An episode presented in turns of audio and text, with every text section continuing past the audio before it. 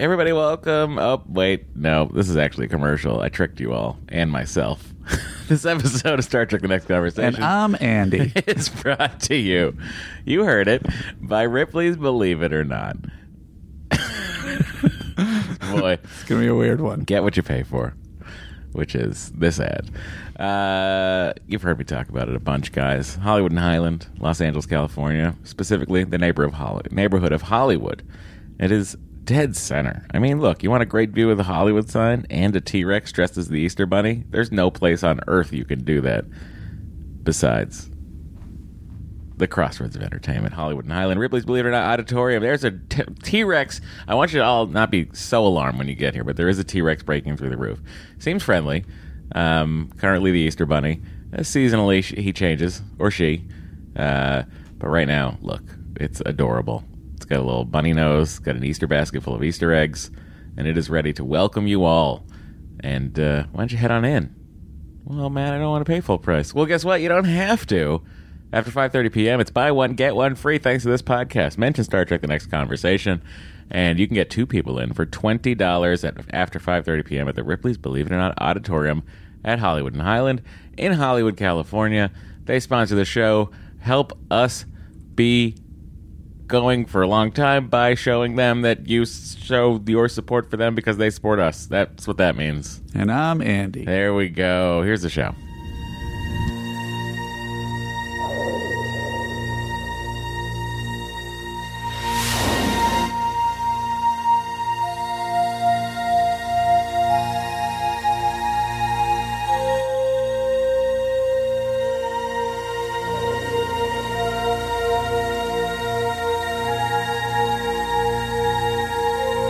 Podcast, The Final Frontier. These are the conversations of the friendship Matt Myra and Andrew Secunda Their continuing mission. to seek out old adventures with contrived civilizations. To boldly watch episodes that one of them has watched before. Everybody, welcome to Star Trek The Next Conversation, the number one podcast for talking about Star Trek that is hosted by me. And and also I'm I'm also here. So And Oh, You're supposed to go and me. and me. That's what you're supposed to do there. I know, I tried to switch it up. Get it, get on in this brain. No, the Why can't you be expectation in the brain? comedically, the expectation is to go, you know, against I mean, I didn't want to get so aggressive. They were coming off the bat with comedy at these people. I'm sorry, I, I mean, didn't it's mean just to Andy. overload It's them. just like they can't handle it. We I got so- apologize. We're so funny so much of the time that they need a little. They need to like be eased into this. We can't just floor it. I may have done one of my first successful puns just before the podcast started. Oh, it was it was truly epic. I had to point it out to him. Dory was hanging a poster. Yep, Dory. No- Dory Pregnant Dory was hanging a poster. No one was helping her. Eight month pregnant Standing Dory on a was couch. climbing onto a couch.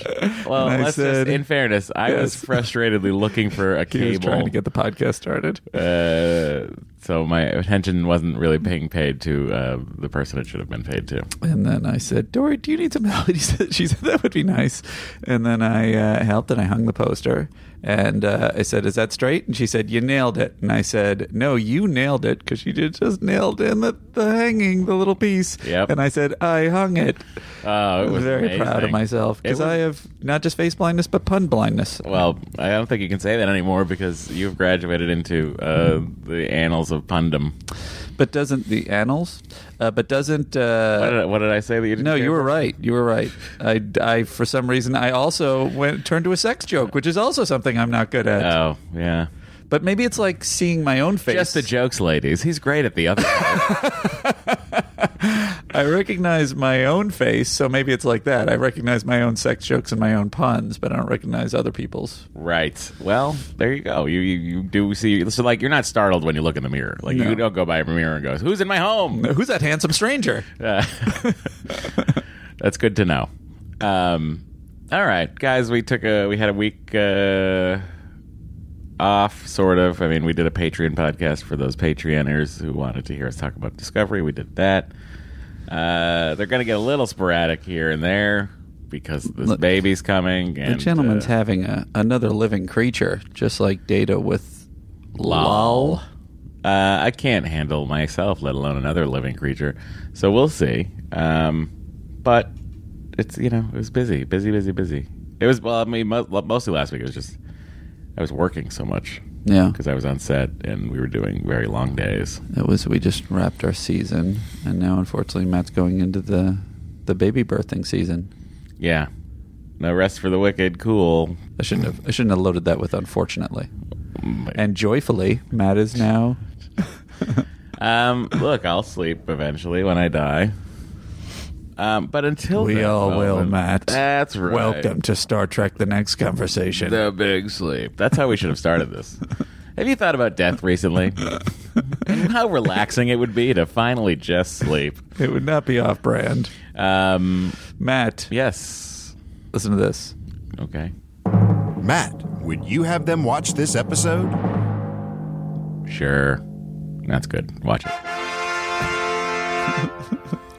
Um, let me ask you this, more experienced podcaster, podcast master, pa- podcast maestro. How should I tee that up? You could just hit the. You could just hit. You don't even have to tee it. I should just wait for a silence and then hit They it. hit the sound cue, and then we know what's happening. You know, I often am waiting for a silence to hit sound cues, But Uh, we don't get them because we don't have- I we fill don't all have them. silences, You do. which makes me uh, hard to be around sometimes. Well, it's good for podcasting. uh, the end. Um, well, now, Matt, if you want to get into it, we can uh, scoot over to the Admirals Club. Ugh, I've been waiting my whole life for this moment. Really, we do it every week. Go to iTunes, leave a five star review, and join the Admirals Club. I had a couple that I really enjoyed this week. The first one is Stats, Fat Jokes, and Volume Checks by Shaven Mud, um, who says If you like endless indecisiveness over made up stats, fat jokes, and a guy named Andy asking, Am I loud enough? This podcast is for you. Oh, yeah, they occasionally talk about SDTNG. Pretty, period. Amazing, period. Do we do that many fat jokes? Uh, it didn't seem like it was that many. I mean, look, it is on brand for me. Yeah. I, there, I do think I think the indecisiveness uh, is hilarious because I think when fat jokes came up, then we debated whether the, what like debated something about them. I don't remember what they were, but uh, it seemed like there was a conversation around it. Uh, and the other one is, and that's the Admirals Club uh, with an ellipse at the front from Try to Catch Up. Uh, I like it. I got that one too. I'm cured. I didn't even stumble over it trying to go try, try toe, look, catch out, up. look out, Twitter. There's a new Secunda coming. Oh my gosh. Years of, of pun blindness. Um, and uh, and here's what he or she says. Uh, at times, SDTNC feels like I'm sitting on the couch with my high school buddies eating Funyuns and doing the do 20 years later. Uh, It's a he. there are a lot of context clues there, yes. And at other times, Matt and Andy have so much chemistry you could cut the sexual tension with a knife. This roller coaster of love is the best pod out there. That's very kind of you, sir. Thank you. Enjoy the Admirals Club. Dun dun. There's unlimited shrimp. Um, yeah, there is unlimited shrimp today. Um, and now, uh, if you want to head through any of these doors or go around them, it's time to head into the President's Circle of the United Federation of Planets President's Circle. We're going right for it, Andy. Okay.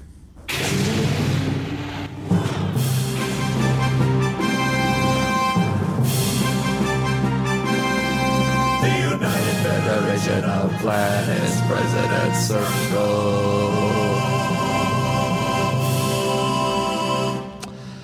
Our first Christopher Pike Medal of Valor awardee is uh, Lieutenant Paul Brisk. Uh, as you know, uh, these uh, these awardees are selected from the uh, President's Circle tier of our Patreon. patreon.com forward slash Star Trek TNC. Andy, You could hear Andy, my, hear my Andy, thoughts right Andy, there. the mic was too loud. I heard your brain.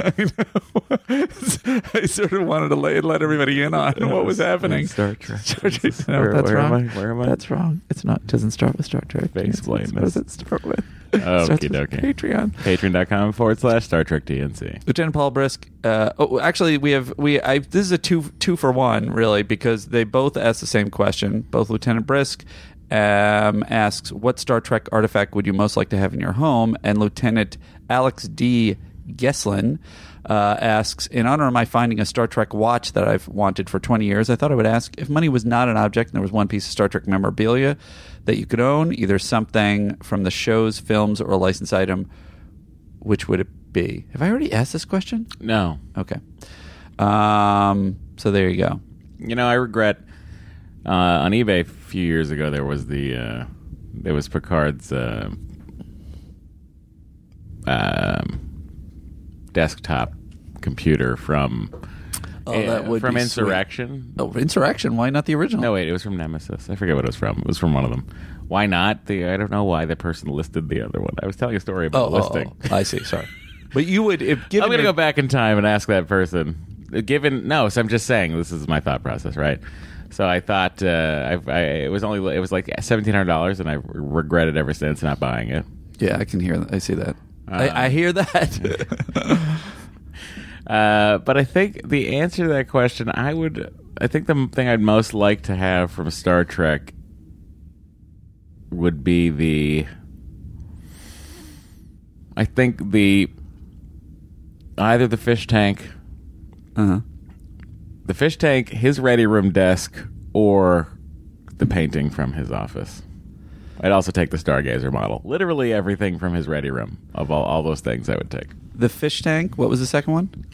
Uh, the fish tank, his desk, His desk. Is there is there something special about his desk? It's I don't know wood look grain with future- black glass. It doesn't look futury. It looks like his desk. Why do you have to look it up, Andy? We see it every week. Uh, I don't pay attention to the desk. Um, I like you know.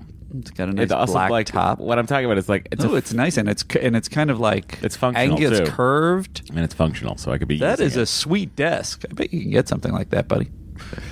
Um, the desk, the fish tank. What was the last one? uh, the Enterprise painting that hangs in his red in his ready room, You know, uh, or yeah. the um, Stargazer model that is also in his Right. ready room. But for you, it's it would be important to have the originals. Yeah, Yeah, that was the question, right? that was a question. Indeed. God, thank God. No, that was that was definitely the question. Um, I mean, it would be tough to beat the Captain Kirk's chair. Mm-hmm. captain's chair. Um, it's sort of an obvious statement. hmm But the thing with those is like it's like not that. I mean, it is functional as a chair, but you not you wouldn't put it in a living room and go. You wouldn't want anyone sitting in that. Well, that I don't particularly mind, um, but like I just like the idea of like wall art or like a fish tank that like you could put fish in and go like that's the fish tank from TNG. That's something that still functions as it was intended to function. I mean, looking at the fish tank on the screen, I really do think that is something that you could put in your house, and it would it Right. would fit your decor. I would just have to get a hold of it. Um, yeah, but would it have to be the actual thing? Isn't it cool to have? No, oh, that's the no, no, no. It's, It's- not. Isn't it cool. much It's cooler not- to go? Sure, sure, but it's not going to be the same fish. Like if I grab the, like those loafers that Sean Connery wore, and I go, "Hey," like it's like these are either these are seems a black little different. loafers, Yeah. or they're the loafers that I Sean Connery guess. wore and never But said these ever are again. there is something design wise that's cool about the actual thing or the desk, whereas loafers are loafers. Yeah, Um, unless James Bond wore them. that's true. Um, okay, our next You- uh, what? You Mine is- decided Captain Kirk's chair. I mean, Okay. I I'm trying to think of a major. Like, I mean, you're anything that sure, I- you're sure about that? That's your number one answer. We're locking you in. That's it. How about how about the uh, how about the uh, the Spock pod like coffin that they shoot down to the Uh, the photon torpedo. Yeah. I've touched it. Where It was, was on it? display at the Star Trek uh, Las Vegas forever. Yeah, the Mark Six. man? I really missed it. You really did. You missed the fandom. It had only been around for 30 years by that point, and he somehow missed it. You know, I, I told yeah, I've told the story that I was there. We were in line. The line was too long. We're like, oh, we'll come back, and we didn't come back. Um, and I thought, oh, I'll come back another time and I'll see it. You and missed out. It was gone You missed forever. Um, I tried to write. I don't know if I told the I think story I before. went four times. oh man, I tried to. in fairness, I wouldn't have appreciated it as much as I would now. Mm-hmm. Um, I tried to write Captain Kirk's chair. Uh, A letter? and I was like, I've really appreciated all of your performances. Uh, I would like you to come be a guest lecturer at the Andrews Secunda School of Specific Acting to the other chairs. Um, I feel like, especially the chairs, some of the rolly chairs in uh, in Next Generation are not up to par, and uh, we need they need some guidance. Well, you know, to to to that point, I like. It, yeah, I sort of miss the spin around that Kirk would be able to do. Like he'd be able to. That's a turn really to- good point. They're not as functional. Uh, yeah, the chairs on the TNG bridge are just sort of stuck facing forward, so Picard has to get up and turn to Worf instead of, you know, when Kirk would spin his chair over to. I know it's intentionally supposed to be less um, hierarchical, um, but uh, it kind of has the vibe of just a bunch of people sitting in a waiting room. You know, it's always been your problem with the Galaxy class starship, Andy. Yeah. Powerful though it is. Sorry, you never got that commission. Anyway, the story I was going to tell was that I tried to write it into a pilot uh, where um, where one of the characters came into a lot of money and then immediately bought the chair, and uh, so that way my trick was it was for a pilot. The pilot probably wouldn't go, and then I would have the chair. Pulling an Adam F. Goldberg there, huh? Uh, exactly. Which I, Is that where you learned it? Interestingly, Christian Slater then I think demanded that he have. I mean, he demanded. He's a wonderful person, but he requested uh, that Adam write the Captain Kirk because he is also a well-known Star Trek fan. The Captain Kirk chair into uh, into uh, the Breaking In store uh, plot line. Mm-hmm. So he had one. Oh boy, So we uh, we geeks think alike. everyone's getting chairs out there. Have you had any interactions with Slater? No, Hey Matt, we should get him on the po- on the podcast. all right. Which one? Not this one. All right. This the one le- doesn't have guests. the this next one is one- just about the magic of us. the next one is from Lieutenant Vanilla Thunder, um, who said who asks similarly similarly framed question: Would you get a Star Trek tattoo, and if so, where slash what? Um, maybe the Delta. Yeah, I think someone in the face group got one that was I think the the newer one that was like more of the modern n- you know incomplete connective design, you know, where it's like just sort of uh, almost like a line drawing sort of a vibe. You know what I'm Uh, talking about? just the Delta. No, like um, no, like circle behind it, No. or yeah, all right, yeah. I mean, I'd probably do. I'd probably do the Delta from the command section of the TOS era. of the TOS era Mm-hmm. because it's more classic. It's the Delta. what about getting a com badge? Not on your chest. That's just silly because it's not going to work. I'm going to hit it every day and it's not going to work. Uh, I think I, I, would probably like go like shoulder or something. I think I've seen this, but I think a Gorn tattoo would be Upper arm. sweet. Uh, describe it. What would it be? Um, Just the Gorn? there's the head of the Gorn, but I actually think it might be kind of funnier and cooler if it was sort of a smaller version of the whole, you know, sort of stiff armed walk of the Gorn, like a full body, like because it's almost more like a 50s monster. Yeah. And where'd you put it? Um, on my butt. Lower back. Tramp stamp it. Lower- I tramp stamp it. Uh, I guess probably on my uh, on my forearm somewhere. Uh, that's it for the United Federation of Planets President Circle, my friend. Wow. Uh, that means we can just head back out here. Wait, okay. We're going back into the Admiral's Club. You know, I never know exactly which way we're going. Or or are we going back into the hallway? We actually just went directly to the hallway. There's two Oh. doors here. You always Let me forget just that. hit the wall I here. don't know why you don't. That's the Admiral's Club. It's weird. We didn't need to do that. uh, because we Because left. we left the other United way. Federation. I know, but went to the hallway. So you want to just the, we're abandoning that? No, that no, cue. we can I use don't it care, whenever we whatever want you to use want. it. But now we're discussing whether or not we're using it, and that's just the That's the charm. charm. We hope. It's not charming. It's not charming. That's our excuse when we're doing a bad job. Anyhow, oh, I guess we should open some hails, Andy. we sure should. Cap- Captain, we are being hailed. Our first hail is from Ant, Ant, Ant, Anthony Wiper, mm-hmm.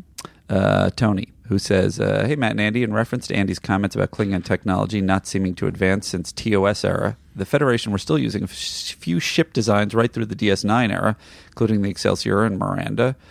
These were around in TOS. The B 52 bomber was first, first flown in our era in 1952. I guess if something just works, you keep using it. Here's to the podcast enjoying the same popularity.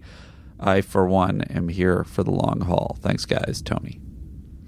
That'd be nice if we never updated our podcast and we're still around in 80 years. Seems like we have the Like the content good for it. design of a Klingon ship, bird of prey. I was going to say battle cruiser, but those do change. When something something is as efficient and works as just as smoothly as this podcast. What do you think one of Jordy's efficiency like rundowns diagnostics would be on this podcast? I think they just said get another person. get someone to we have to handle the sound replace this cues. unit. Um, and this is from Andrew Myers. Uh, it's Andy's theory. Matt was wondering if he should tell Andy about B4. Uh, yeah, well, well, wait, no, I wasn't. I felt like I, it was okay, but go ahead. Not sure how to spell that, as I'm also a first time watcher of TNG. oh, welcome, Andrew. Dash four. Yep, there you go. That's how we spelled it. The answer is no. If he guesses things that are close to real events, just put on a poker face and laugh to yourself. When my wife was first watching Buffy and giving me all her theories, whether they were right or wrong, I simply said, interesting, and reminded her about how smart, or sometimes dumb, her theories were once she got to that point in the show. Um, I uh, I agree with you, Matt. I think that the uh, the joy of us uh, realizing that there was actually a dumb android in the future uh, that I predicted was uh, too good to pass up. So Yeah, I'm, I couldn't. I'm with you I on couldn't that let one. that go. I think in general, though, I agree with Andrew. Yeah, but that also like is such a it's such a it's so specific. Yeah, You so specifically were like, there's you know because he he gets a little better each time. What if there was a first one that's real dumb? That was so specific that I felt like I couldn't not let you. I'm with you, buddy. I'm with you. Hailing frequencies closed, sir. That was that was the only hail. Uh, no, we had two of them. Oh, my brain were broke. Oh, wait. We had one more. this is from the lieutenant circle. Uh, it's not a a uh, it's not from the president's level though. It's from the Hang lieutenant's on. level. I just want to show Andy. This Okay. is not a spoiler. It's a deleted scene. An entire three weeks for our honeymoon. I feel like this is a Sailing the spoiler. global sea. I booked an old-fashioned solar catamaran. I just want to get to this part. Oh my god. Looks like they've got him up and running.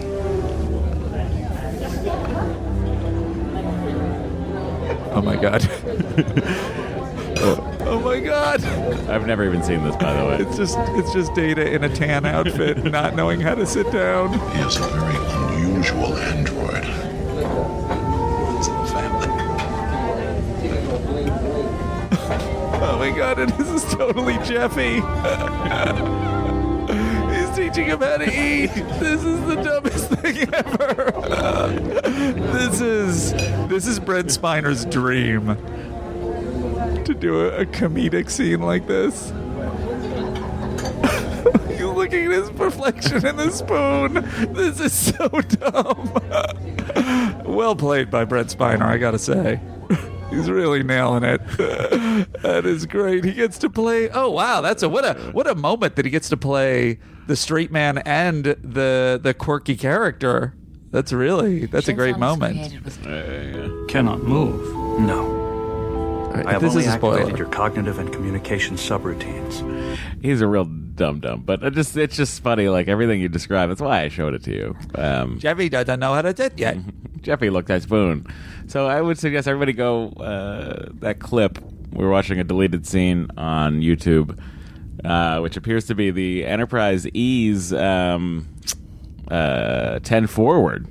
So I don't think I ever we've never I don't think we've seen that. Or maybe we did an insurrection, but they're all eating. B four comes in looking like a real Jeffy, and uh, Worf and Troy and Riker watch watch Jeffy sit and look at a spoon. So look it up. Uh, just go to YouTube, type in B four and data B four data Star Trek. Jeffy reaches arm directly into the warp core. That will come. That will come up. All right. Um, we're done with the hails. Uh, Great. Up to this this day in Trek, my friend. Must be time. Don't you do a tee up for that? I feel like last time I jumped into it and you said something that I was doing something wrong. We've only done a hundred, a hundred plus of these guys. No, I mean we play that other thing at the end of the credits now. All right. Uh, here it is. Don't you usually say for the week of? But all right, for the Oh, week I of do. June 3rd. Oh, my God. Yes, Secunda! Oh my god, Andy! I have to tell you about the episode and the air date, and then you come at me. Jesus Christ, it's been a while. This is production number one nine nine. Aired the week of, a hundred of them. aired the week of June third, nineteen ninety one. Andy, what was happening June third, nineteen ninety one? well, more than words. By the way, but that's late. extreme. That's late for a brand a brand new episode of a TV show to be coming out June third. Or has the season's just gotten shorter? No, as you're we've- totally right. That's completely weird. the next one's going to be June. well, it's because they have 26 episodes. Also, maybe it was on some weird syndication Hmm. distinction. Anyway, it's more than words by extreme, pal. Oh, that's a fun one. All right, I know that song. All right, Andy usually tells me that beforehand, and I forgot to ask. That's on me. More than I words should have said is it. all you had to do to make me something. He's better at play- he's better at playing guitar than he is at singing. Oh, I don't sing. Can you not carry tune even? Uh, nah, I never- I don't try. So what's the point? Mm, it sounds like you're just afraid. Their amps are Ooh. too high. There's a whole Back to the Future opening. That's what I relate all all guitar Well, stuff that was to. like that's the mislead, right? They're gonna crank it up, right, and then they Oh. just start doing this. oh, that's fun. That sounds nice. Do they have any? What are their other hits? Extreme. Any? I, I think you're listening to it. This is it. Anyway, More Than Words by Extreme was everywhere on U.S. radios, while in the U.K., Color Me Bad's I Want to Sex You Up was preferred. Where Angels Fear to Tread by Charles Sturridge was a bestseller, and the 91 blockbuster season was in full swing with, oh, Backdraft. I remember Backdraft. Backdraft the Ride still available at Tokyo Di- uh, Universal Universal Studios Tokyo. Oh, really? Is it fun? It's not a ride; it's a show. it's you like just a like they- walkthrough thing where they- they show you how the fire. I don't know. You're But- not in a moving thing? No, it, there's a great uh, like expedition theme park about the Backdraft attraction. Enjoy it. Go to YouTube, check it out. Did they still have 20,000 Leagues Under the Sea at Tokyo Disney? Like the But they, original. but they have Disney version. Sea, which is their like very cool advanced water park. I don't know. Um, anyway, it's in the lead of the ba- box office. I rode it though, the twenty thousand leagues. I rode that ride originally in, in Florida. in Florida. Yeah, I was in Florida. How, how long was that, Jeffy? It was very, it was very long ago. Jeffy Lowe. It was nineteen ninety four. That's the thing he asks Data to recreate in the holodeck the most. 1994 Disneyland, Disney World. Um, oh, talking about Japan. Japan suffered its worst volcanic eruption in modern history. Oops. when Mount Unzen exploded. Um, and let's see. Uh, the Uni- New York Yankees uh, selected pitcher. C- cover your ears, Matt. Uh, selected pitcher Brian Taylor as the first overall pick in the MLB 1991 draft. Taylor would spend two years Hall in the of minor Famer leagues, Brian Taylor. uh, before injuring his pitching shoulder. in an Whoops. altercation. oh, this is just for Matt. Open your ears. This is, a, this is a perfect meal of sour grapes for Matt This to is devour. for David Garasio. He remains one of the only overall, uh, well, only only three overall number one draft picks to have never played in a major Uh-huh. league game. Ooh, rough. I'm sorry, my Yankees. Um, an unusually strong solar is this flare. the year, Andy? Maybe. Is this the year he gets into baseball? I got into baseball for half a season When I was No. seven and eight. Oh yeah, okay. when they were in the World Series. Seems like a great. I mean, great, And then I think later on, when they were in the World Series, I was like, "Man, I don't want to be a bandwagon guy." And now I'm sort of like, "Man, it doesn't matter." So I'm I'm waiting to get into it. But it's a, so much time, such a commitment. Red Sox season starts in five days. More of a Knicks guy, but I haven't even really followed them for a while. An unusually strong solar flare became the largest ever recorded. The flare severely disrupted electrical networks and caused the aurora borealis to be seen as far south as Pennsylvania. Time magazine's Uh, c- uh, this is this might be a little triggering, uh, so uh, cover your ears uh, if uh, you're worried about it. Uh, cover featured a black and white photo of a young woman in a turtleneck sweater with her arms folded. Folded. The caption read: Katie Costner, college freshman, has been going out with a fellow student for several weeks. One night after dinner at a restaurant, they went back to her dorm. This is quite a lot to put on a cover. This It's is all so on the true. cover? Yeah. The dispute over what happened next goes to the core of an emotional national debate. Oh, guys, it's a debate we have not yet settled. We really haven't. It's amazing how many things are just frozen in time. It's al- almost like uh, the system is built to never change Never for the better. resolve Problems, yeah. Oh my god! And meanwhile, Extreme is just about done.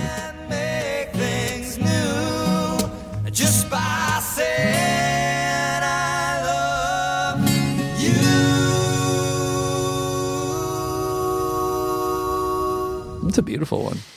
Uh, Seems like that would be a good one for you to play. That's a good. It's a good song. Nuno Betancourt. Wow, Steven Tyler, and Nuno Betancourt singing more than words. Here we go, guys. This is at the Nobel Prize Peace Concert. I get on these YouTube. This is like being on YouTube with me. Why Steven Tyler had to s- sing this song, I don't know. Saying I love you is not the words I want to hear from you. It's not that I Seems like a pretty good version. I know he's got a great voice. want to say, but if you want, I can't wait for Nuno to start singing. how easy it would be to show me how I would think rings that big would get in the way of playing. more than words is all you have to do to make it real that you wouldn't have to say that you love me. I, I'm mesmerized by the, the harmonizing of this song. It's pretty great. Barely know what would you do if my heart was torn in two? Well, that was fun, guys. Go for all you extreme heads out there. Just at our extreme minute, extreme minute, and it's just us talking about this. Time for the extreme minute. Andy, Matt. what was the chairman of the board up to? Oh my gosh. I've really fallen down on my uh, June third, nineteen ninety-one. Um, I'm gonna play this, and then you're gonna have to vamp for a second. Oh, I'm playing this. Frank Sinatra, come on! Oh, there it is. It's time for that segment everybody hates. Frank Sinatra, come on! It's Frank Sinatra, come on. Everybody's favorite segment. So, you know, we just told you what was happening in the world, uh, June 3rd, 1991, and we thought, what what world would be complete without the chairman of the board himself? So, Andy, what was going on in his world? I'll tell you, Matt. Uh, on this date, Tommy Lasorda Jr. died of complications Oh, from Jesus AIDS. What the hell? Oh, I see. Three days later, Frank would attend the funeral and memorial service for the son of the LA Dodgers manager. Very nicely done, Lieutenant Ken Malay. I love that you forgot the order of the show we've been doing for 100 episodes, but you We're remembered remembering. Frank Sinatra. Come on. Because that I like. So funny. All right, everybody. Uh, by the way, uh, Ken Malay, for you haters of, of the Frank Sinatra Come On segment, Ken Malay has sent me. Uh, Sent me uh, all season five episodes of Frank Sinatra. Good news, bad news. Good news is Frank eventually dies. bad news is not for a while. Uh, all right. That was great, Andy. Thanks for letting me do that.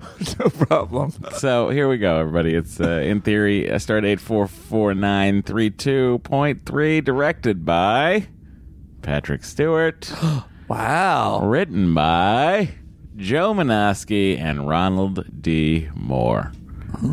A who's who of Star Trek, right there, everybody.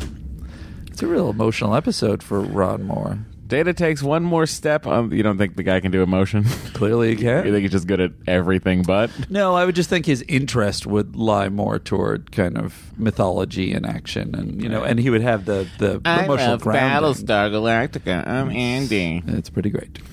That's most people, actually. That's my impression of you is most people.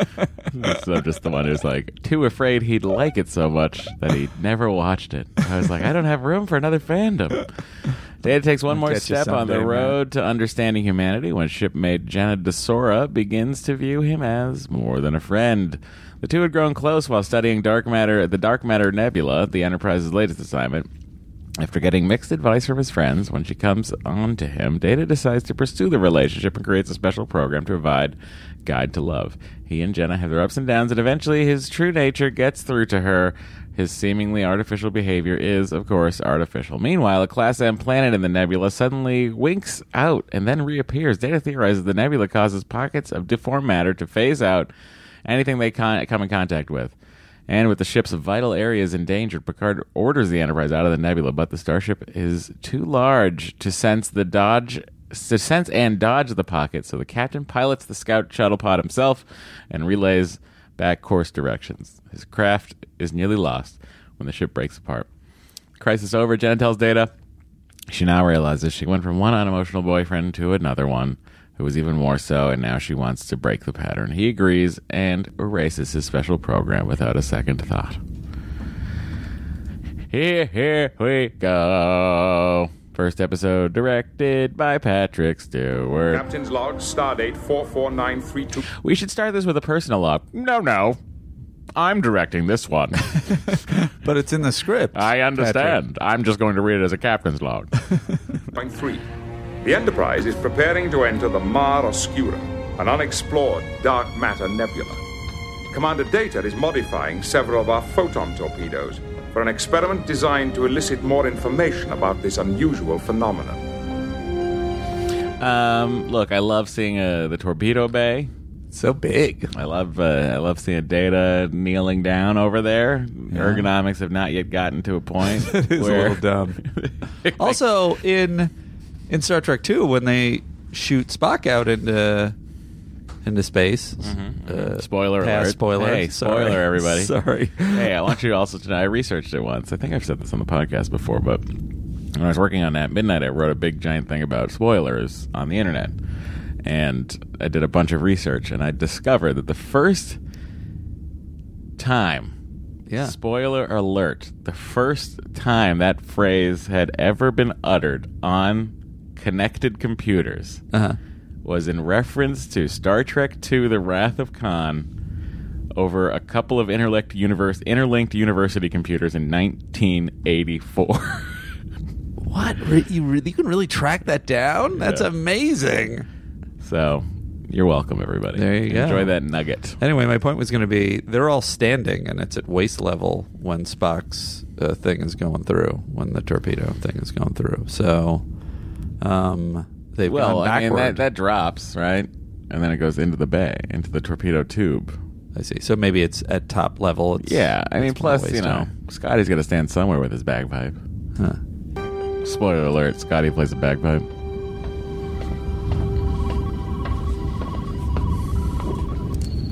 The initial dispersal pattern should not be more than seven kilometers. Andy, what are your initial impressions of this episode? I really like it. Oh, uh, 6.8 kilometers. I thought it was It should suffice. another another good like Is there something occupied? uh, you know Frakes and uh, and uh, Stewart. Uh, you know, I don't I don't know if this is this is Stewart's um, uh, debut as a director, but just so handily done, so so so uh, sure-handed in terms of the uh, as I guess it would be as the of the emotional story and arc, and it's just really satisfying. Um, I also like that the uh, it feels like the other actors really try to bring it when their friends are directing. Yeah, that's true. There's which a, there's a just tells little you extra they're not handicap. trying. Rest of the time, in your thoughts, Jenna? You seem somewhat subdued today. I bumped into Jeff again in the turbo lift. Jeffy. He asked me out today. Oh, that's a What was your complicated response? situation for her. her. I told him I'd think about it. As you requested, I will now remind you of the reasons you decided to end your relationship with Jeff. This is I funny. guess I asked for this. Go ahead. You objected to the fact that he seemed unwilling to set aside sufficient time for you. You said he was unresponsive, that he never did the little things. You disliked the sound he made when he ate his soup. Okay, okay. I mean, that's very specific. It's very funny, and uh, it makes sense that he. This is how it would come out. This is a great way to get the exposition in. And uh, side note: Michelle Scarabelli, uh, who plays Jenna, Does she ever claimed if Andy Andy's She got a claim did to it? not. You didn't watch Alienation? the TV show. Mm. I never watched the TV show. I saw the movie. Was the TV show good? Shrugsville. Yeah, it was just decent. Yeah. Um, I thought the movie was kind of eh, so I didn't really care to follow it up with the uh, with the TV show. But whatever, what I was going to say was, uh, uh, again, we've had a couple of them lately. So hard for a guest actor to come in and carry this much weight and nail it. Uh, Michelle Scarabelli completely, really comfortable um, at home in the universe, playing well in terms of chemistry off of Brent Spiner. Really good Um, and great writing for that character. also, she's Canadian, so she's got that going for her. It also has a vibe of like the, uh, very frequently when we see the other characters, it feels like it- it's like you know the the popular kids and the unpopular kids on the ship. Like our characters are the popular kids, Yeah. and everybody else is a bunch of losers.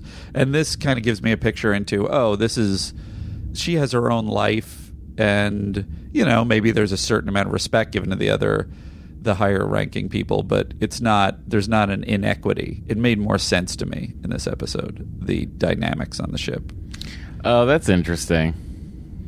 Um, yeah, I forget that you really haven't seen. I mean, I guess you've only seen what we've seen, Sure, so Is there- because you do bring that up a lot, that the social dynamics of the ship. It seems to be a thing you get stuck on. I find it interesting because it, it offers an opportunity that exists in every television show of like at Friends, it's always those those people in the main chairs in the center of the thing, and then there's all these these people on the back. They And did what do about a- them? They did do a very funny thing. I don't remember what season they ended up doing it, but they all went into the coffee shop and, to Central people Perk, were and there there. were people in the seats, Yeah. and they didn't know what to do with themselves. Yeah, that's it's funny. Very, it's very funny. So um, I guess uh, I I think this is a rare opportunity where it's like a workplace and they have to interact with the other people to see like what is that interaction like? Mm. Because so frequently it'll just be Riker talking and a bunch of people looking at him. and laughing. Yeah, But that's I think anyone. That's Riker's dynamic with everyone. right. He's so charming.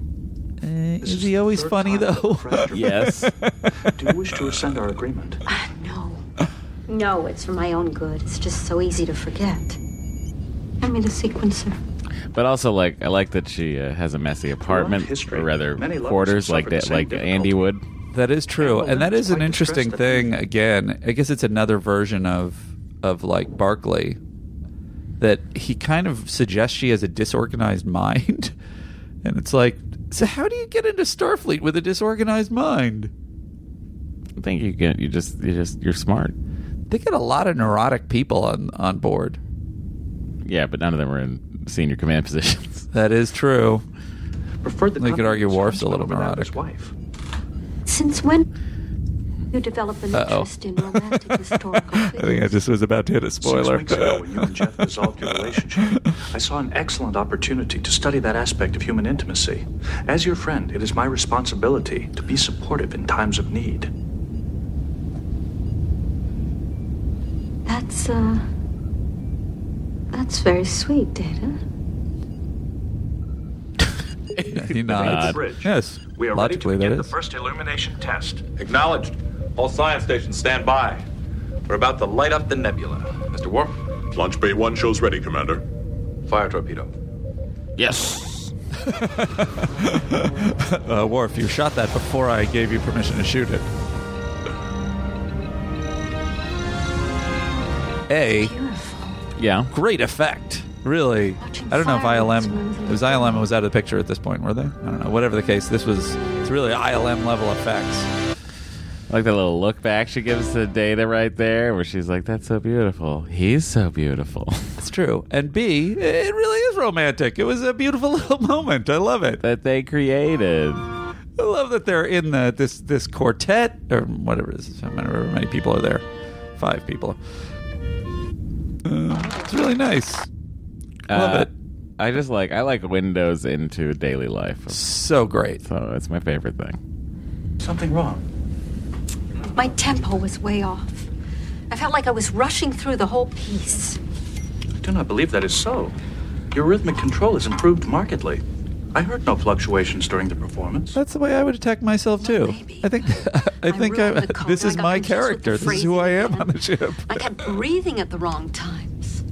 The contrapuntal nature of the composition is most demanding. We will give more attention to the rhythmic patterns during our next rehearsal. However, I am quite certain the audience was oblivious to such nuances. They seemed to enjoy the performance thoroughly. Thank you, Data. You're very generous. I thought this was a good Socks on the a good metaphor for, or I don't even know if it's intended as a metaphor, but it, but it's a good reflection of how humans interact with each other. Uh, by and large, it's just like I'm seeing exactly what I want to see in your behavior, and I'm ignoring the larger thing, which is that you're an android that's not experiencing it. I think that's, Or is it like you know she is like Data? You don't see your full potential, but I do. oh yeah, and is she right? Maybe she's right and we're Well, wrong. that's our theory that she Yeah. is right. yeah. Boy, I don't really buy this sock situation. No. I just, that's too many socks. Half a meter. I made the mistake of picking them up a few times. No, Oh, that's what you don't buy. Then I realized if I kept it up, I'd be doing it for the rest of my life. So I stopped, figuring he'd get the point and do it himself. One night goes by, two, a week, ten days. By now, there's a pile of socks half a meter high. Oh, Come on, it wasn't half a meter. After two weeks, I couldn't stand it anymore. I bundled them up and put them in the cleaning processor. And I'm still doing it. And a very good job she does of it too. Ah! Keiko, you sound just like Data. He came over to my quarters the other day to give me a music lesson, and he said This is the awkward. funniest thing. How did you put it? About um, about the mess? I believe I observed that you seemed to have an aversion to orderliness. I mean, it's pretty funny. It was not intended as a humorous remark. 'Cause he's an android. So before we started, he gallantly offered to help me straighten up. And a very good job I did of it, too. What don't you like about that? The that part I don't have. Well, first, I, I have a problem. I have a problem with her behavior. That I have a problem with she's his behavior. Immediately, did you ever watch? I have a problem Unscript- that he sticks the landing on that joke. Well, he was told it was funny. So you I could know, argue. but like yeah, to it's do a certainly- callback. Yeah, that's from- I that's very agree. advanced programming for data. I don't think he got that from the fucking Well, that's that's where Guinan's comedy program. data's all over the The place. Joe Piscopo. is he's constantly not understanding when he's I funny. mean, it's but then like being but funny to like intentionally. know that Yeah. this is the callback to that thing. I'm going to deliver it now, unless I, would- you know, maybe he had an off-screen holodeck lesson with Joe Piscopo about callbacks. Anyway, go ahead. Yeah, there you go. Matt fixed it. Um, uh, my thing was about that she's. Uh, did you uh, did you ever see uh, Unscripted? No. There's a scene in Unscripted where uh, where where Frank Langella is having this this weird relationship with, with one of his acting students, and then the acting s- and then she like is in front of everyone, and everybody's laughing exactly like this, and she puts her arm exactly like this under his arm, and then he immediately gets up and leaves the room, and they have a super awkward, weird aggressive conversation, and that's what this reminded me of. Like that she's kind of like, uh, and in that in that scene, uh, Frank Langella is weird, but in this scene, I think it's just like "Gee, you're not going out. This is weird what you're doing. Well, you know, I think that she's just sending some signals to Data, who is. Oh, you think processing she's them. flirting here? A thousand percent. Oh, see, I think she's presuming that they're like they have the same relationship as Keiko. Yeah, no, I, I, I thought she was just. Um, sorry, everybody. My fucking phone connected to everything, so it shuts down all other audio. Somebody had some solution for that, but I I don't know if it's valid. Anyway, I just thought they were flirting. That she was flirting with him. And he Good morning, was Mr. not Baker. knowing how to take it. I have nearly finished. I think she was compiling jumping readings of our most into a recent relationship right illuminatory there. Burst. Do you think she's officially in a relationship in her head right there? I think that she is that they are Keiko and O'Brien are acting like this cute couple. Well, the other thing that bothered me was the socks thing. Is it, it felt like first thought writing that was yeah, just well, like they were busy trying to fucking solve this nebula problem. They got an M-class planet that's phasing in and out of existence. So they're like, not we'll saying get it's- back to the sock thing in a minute. We got to solve this problem with this planet I'm not saying disappearing. it's not challenging. I'm just saying you know uh, I'm giving them a little credit. send a send a B room up uh, to work on it. You know, um, it just it felt a little bit forced, but uh, that was the only thing. I felt like I was leading to more of a point, but I was not. similar nebulae.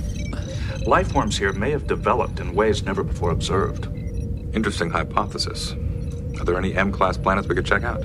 Several, sir.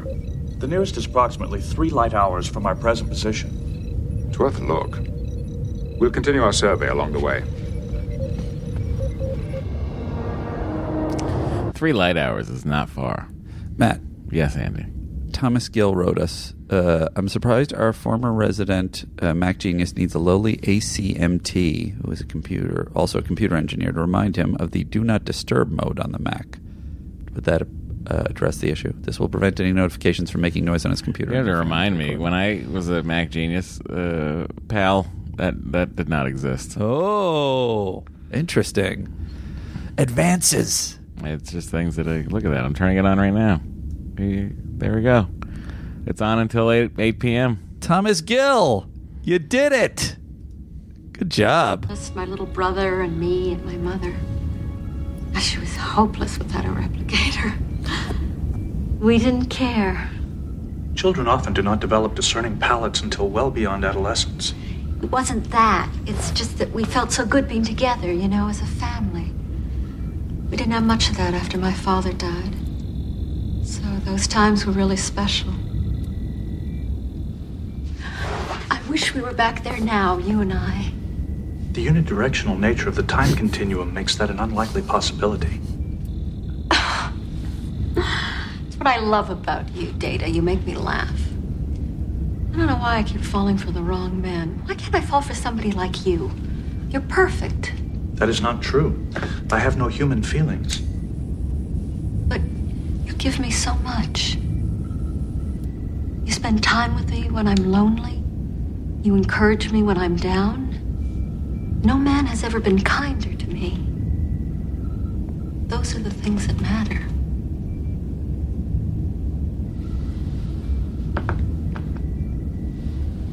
I better be going. With Are you your still on your shift? She says, "With your permission." Yeah.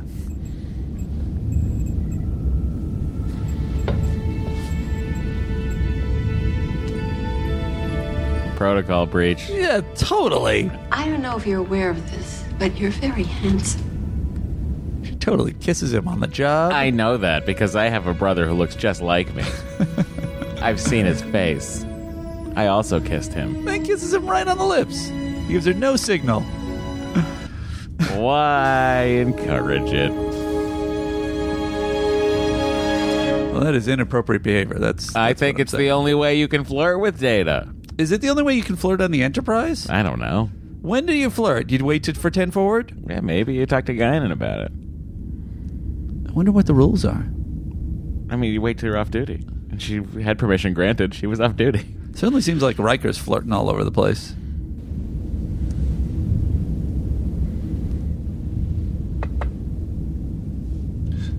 Eighty-seven percent sorry and brandy. Targ milk and Denisian meat comprise the rest. There is an unusually high concentration of fructose compound in monosaccharides. Too sweet.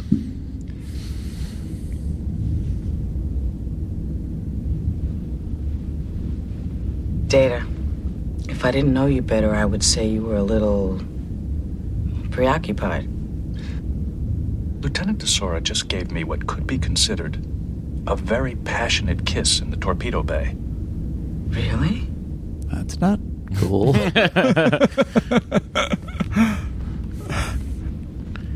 Guinan's way into this.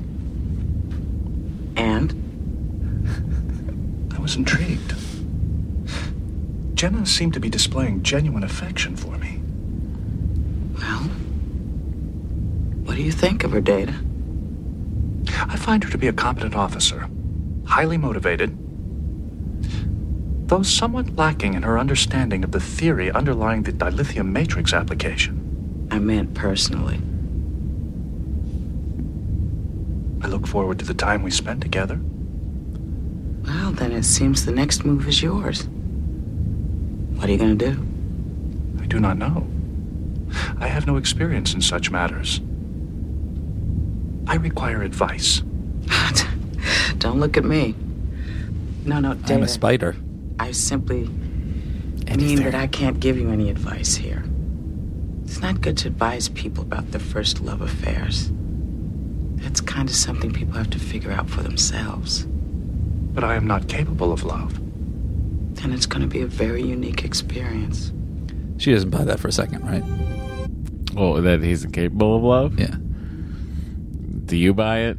Well, here's the thing. She he says, "I look forward to the time I spend with her." Mm-hmm. So what's that? That's Exactly. That's emotion, some- right? that's something, right? How does he not identify that as an emotion? he again he just hasn't been given the the ability to understand all of his in, inputs It's also interesting that I think that he was programmed to not pursue a human relationship until someone else made the move on him because it seems like Well, that he would, wouldn't know to want one right I know he wouldn't know to want one other than he does a lot of other things that humans do Oh, just right, to like, figure out humans. let me grow a beard Right. yeah So, um, has that happened? I know that I've seen an image of that. him growing a beard that was in season one Oh, was it? maybe two Missing someone? I found Spot wandering through the corridor two sections away. he finally has a name Oh, he didn't have a name up till now? nope The door sensor I is think you're programmed to wrong. recognize only human. no witnesses well for if i'm entrance wrong and then egress. dr nemechek is wrong there larry nemechek also says it's the first time he's given a name on screen I am going to go up against Dr. Trek right now. Okay. Is that the first time we see him? You, just so we're clear, that's not what he's saying. This is the first time he's named. Yeah, yeah, yeah that's what they're saying. How are you going to search this? I'm Uh, curious. first time um, he's called Spot. Spot first, first appeared. I don't think it's here. Interesting. Andy's on the warpath right now. Self. Negative. How about the episode where at the end, I think it was a recent one, where Spot jumps up on his lap at the end and he's, is that this? Oh, that's this. I, I'm almost positive he's called Spot in another episode, but I could be wrong. In order to be on the safe side, maybe I should. Nerds, back me up. possible Unauthorized entry to security. Jordy, Hmm. May I What ask do you think of this advice? sequence of him going around asking for personal advice? Sure, Data. I really like it. Should I pursue a relationship with Lieutenant Desora? I thought she and Jeff. Arden, they have discontinued their association. She has made the first move in initiating a relationship with me. what should I do? That's got to be rough. You're like you're on the Enterprise. You're dating someone. Suddenly they're dating someone else This on the is- Enterprise. Andy, you bring this up all the time. Ugh, this the seems to worst. be your biggest fear. yeah, it would be so awkward and terrible, Not particularly the if you're cold- into not them. the cold vacuum of space. yeah, I don't care. I'm not afraid about that. Um, Andy's biggest fear is uh, dating someone. if something happens with the ship, you're dead or you're not dead. The awkwardness in between is the thing that I'm afraid of. You're a complicated You know, man. sometimes- Sure am. It takes people a while, Data.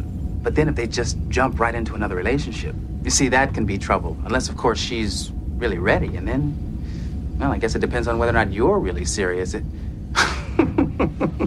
It, this can be uh, a little complicated. Listen, my advice is fuck machines. Ask somebody else for advice. At least someone who's got more experience at giving advice.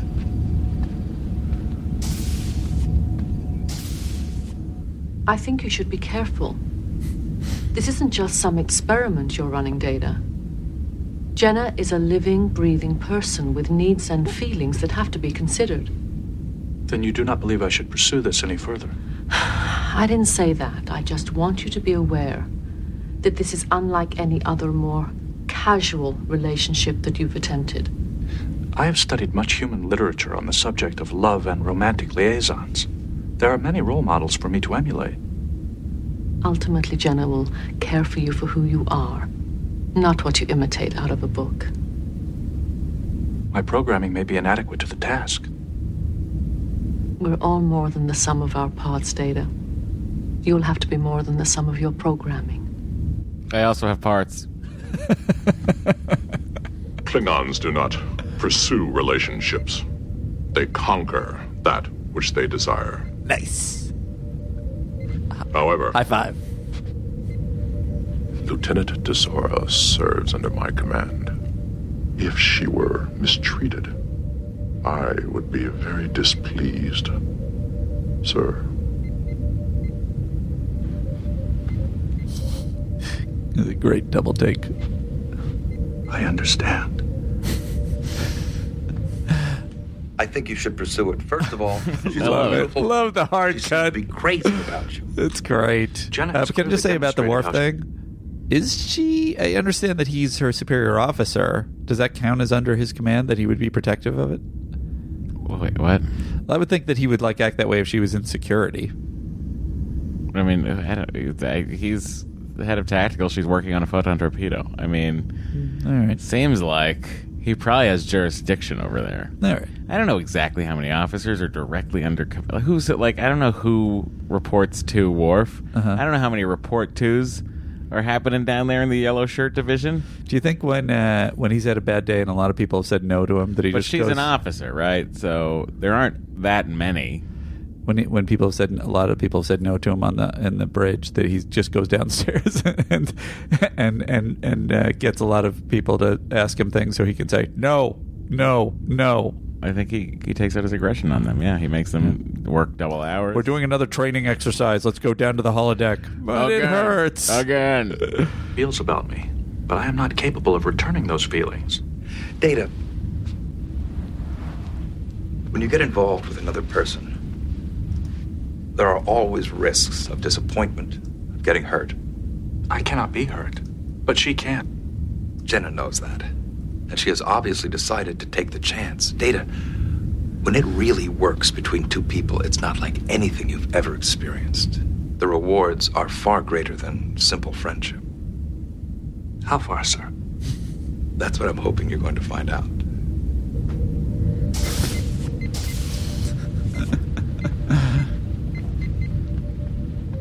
Captain, He was just about to leave and not give anyone the bridge. Nope. Really seems odd. that is true seeking advice in how I to. love- I've heard data. I love the turn though he sees data coming and he doesn't want to be in the conversation When I have some, I'll let you know. Mutt. Mm-hmm. Never had sex. Andy's theory. It's all on display here, guys.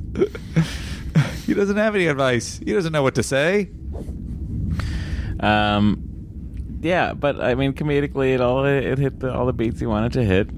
Really, really great sequence. Really enjoyed it. Really handily done. All the Little characters slices are of in place personality. that are all dead on. Uh, really, this is this is the show firing on all cylinders. Good character moments. It's the kind of scene you couldn't do in a season one. So Evolutionary response to the acrid nature of the atmosphere on Telemarius 4. You silver tongued devil. Um, why don't I find a place to put these? Which won't be that easy. Ah, It seems your quarters have reverted to their earlier state of disorder. She just threw them on the I desk. know, I'm hopeless. There. They're beautiful, Data. It's really sweet of you. Commander Riker suggested this particular flower. He said it had worked for him in the past. You didn't talk to the entire ship about us. No. In actuality, less than 1% of the Enterprise crew was involved. Huh. It was necessary to balance theory with experiential reference. Both are required for a program of this nature. Data has emotion. I mean, he's neurotic. He's cleaning. Computer, That's really true. decrease illumination level by one third standard lux. Andy, you Uh, can take some pointers here. program? yes. One which I have just created for romantic relationships.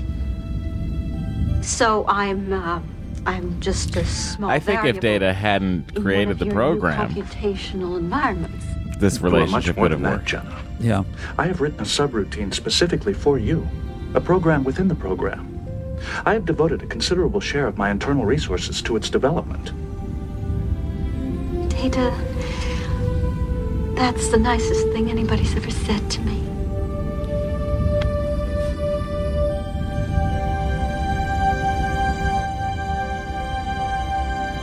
There you go. It's on. So we're we're assuming they had sex here. Are we doing I, I that don't. I don't. I wasn't assuming anything. Okay. I'll take your assumptions. What is your assumption, Andy? It feels like the show implies yes. Okay, then I will say. But it's hard to yes. say. Andy, I don't know if you're our, there's- you're the you're the sexpert on this show. I sure am, buddy. So you tell me. Oh yeah, Data got it right here. Yeah. Data can get it. Andy's sexpert.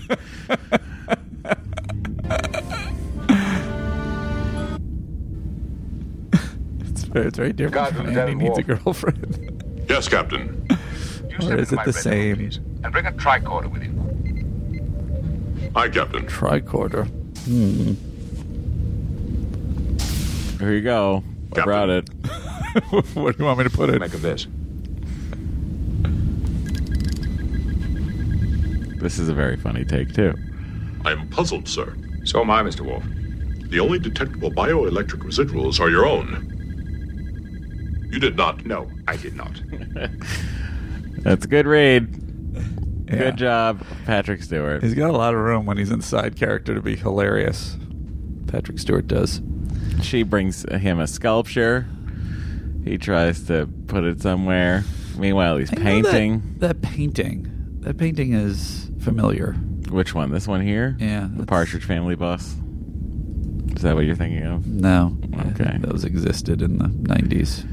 You don't think the Partridge Family existed in the 90s? yes, it did. but that's not what that is. Oh, That was the decade of, of the missing Partridge Family?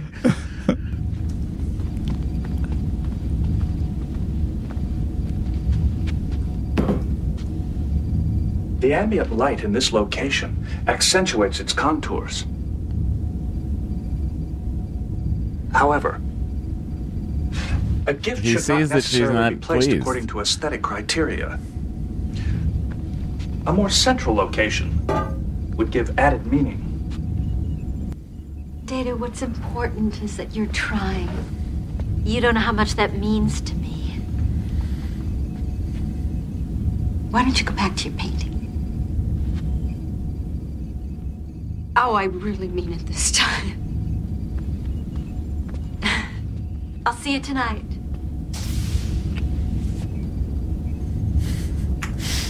I think it's Piet Mondrian, that painter.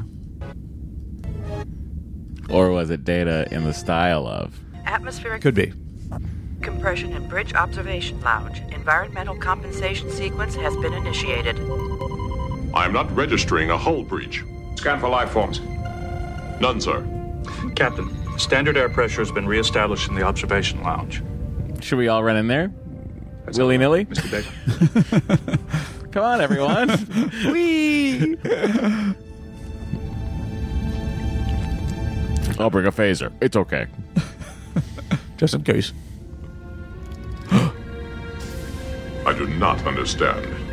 But I'm going to shoot it anyway. I would have liked if there was like Anything two updated? chairs missing. I detect no unusual readings along standard parameters. Curious.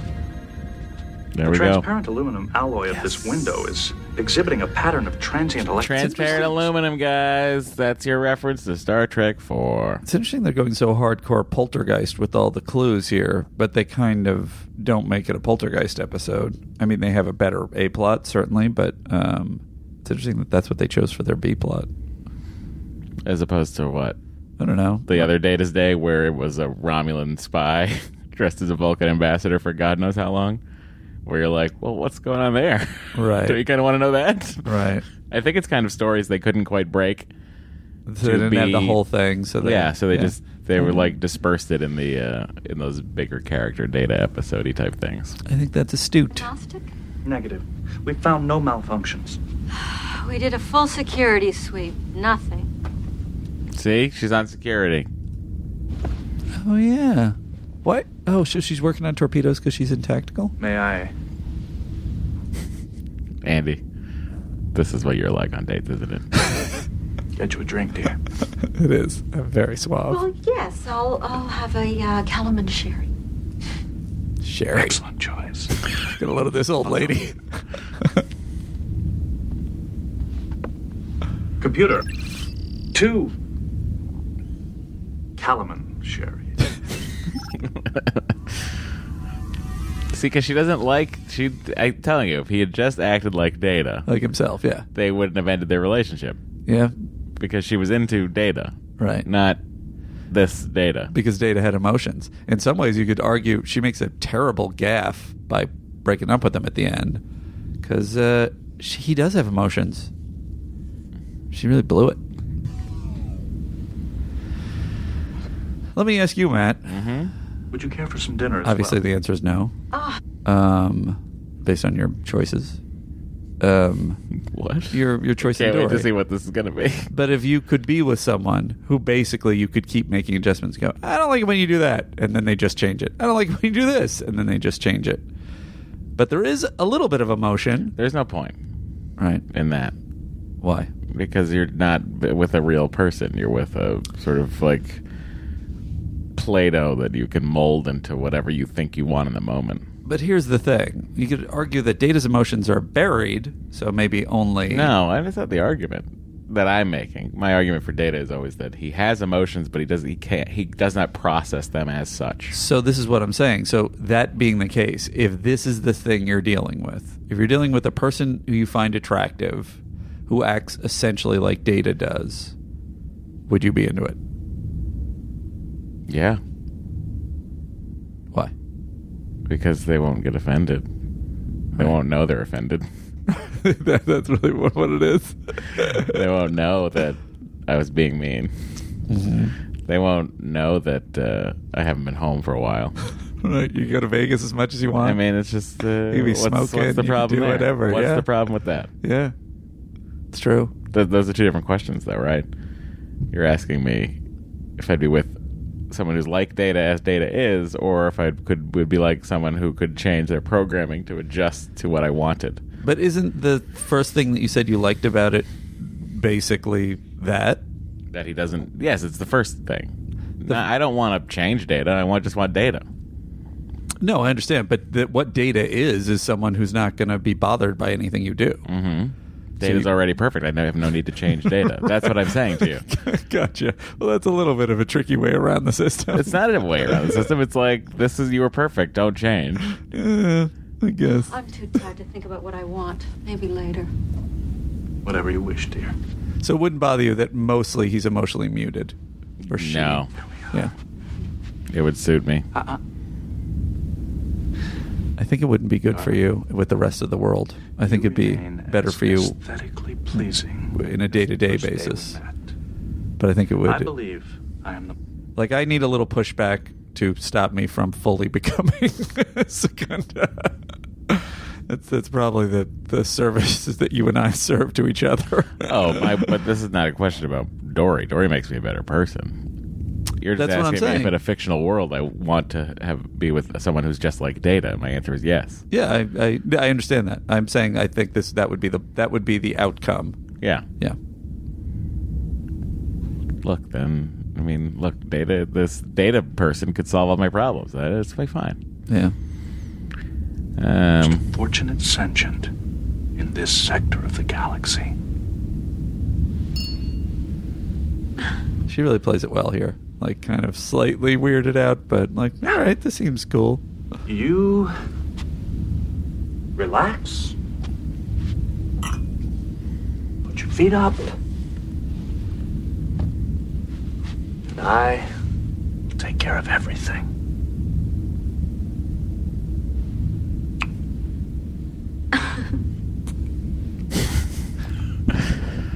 Steal that move, Andy.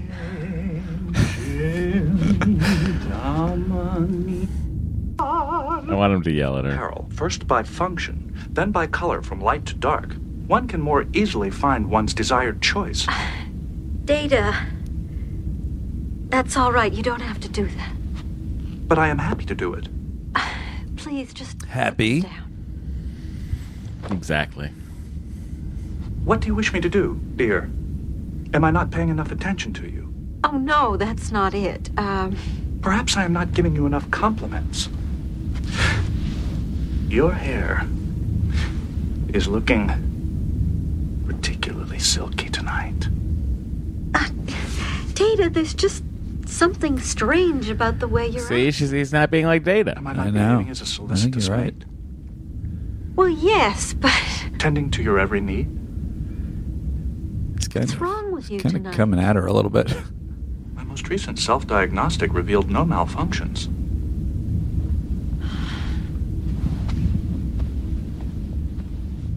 Perhaps there is something wrong with you! I've never seen you behave so foolishly. It's pretty funny Why are you performance. doing this? You don't tell me how to behave. You're not my mother. What? You are not my mother. That is the appropriate response for your statement that I am behaving foolishly. Data, I think you should just leave.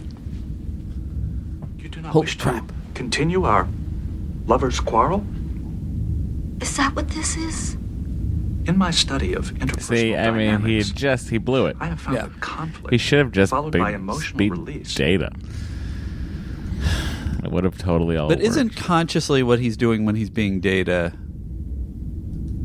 figuring out logically what the humans around him want or what a human would do?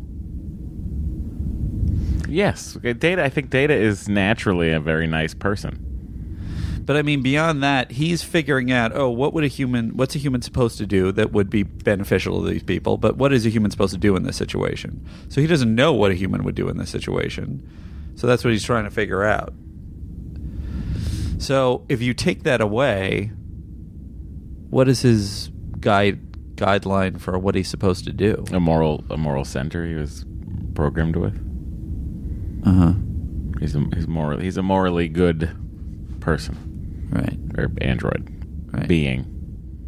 But like in the day to day, move to move, conversation to conversation, what is the thing? What is what thing? I guess what she should have said is like, I want you to act.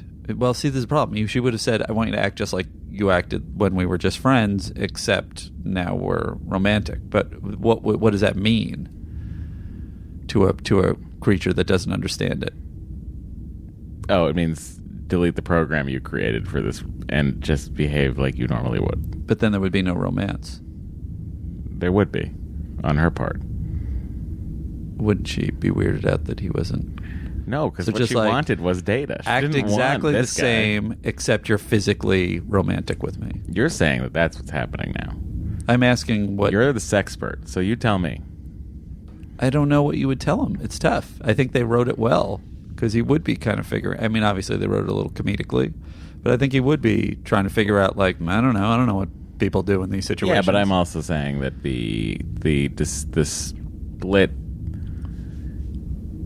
If you look at it as a whole, the mistake is made on her part,